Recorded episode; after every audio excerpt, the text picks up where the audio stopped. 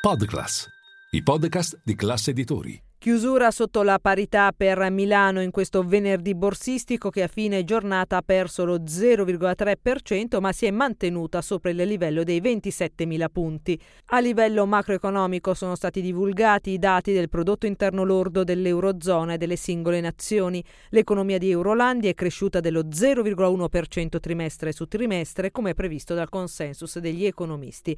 Segno positivo per la Francia dove il PIL è aumentato dello 0,2% ma meglio hanno fatto Spagna e Italia, la cui crescita si è espansa dello 0,5% battendo il consensus degli analisti. Male invece la Germania, l'economia è rimasta ferma nel primo trimestre dopo una contrazione dello 0,5% degli ultimi tre mesi del 2022. Questo è Ultimi Scambi.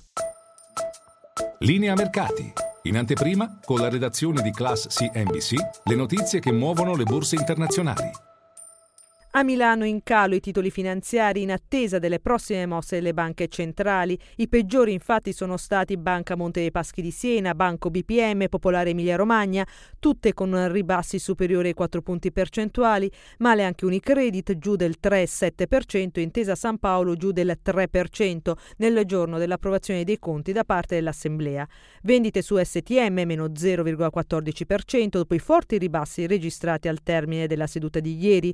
Andamento andamento difficilmente giustificabile secondo gli analisti di Banca Acros che hanno promosso il titolo STM da accumulare a comprare con un prezzo obiettivo a 48 euro.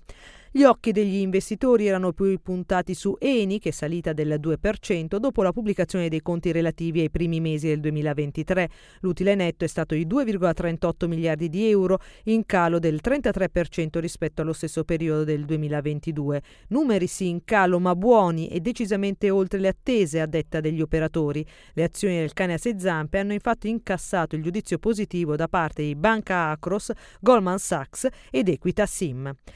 In rialzo anche le altre due big del comparto petrolifero, Saipem e Tenaris. Su quest'ultima gli esperti di Equita Sim hanno tagliato il prezzo obiettivo a 16,1 euro, confermando la raccomandazione mantenere. Bene infine Interpump, secondo cui Kepler Chevreux avrà una forte crescita organica del 15% con un EBITDA margine del 24% nel primo trimestre del 2023.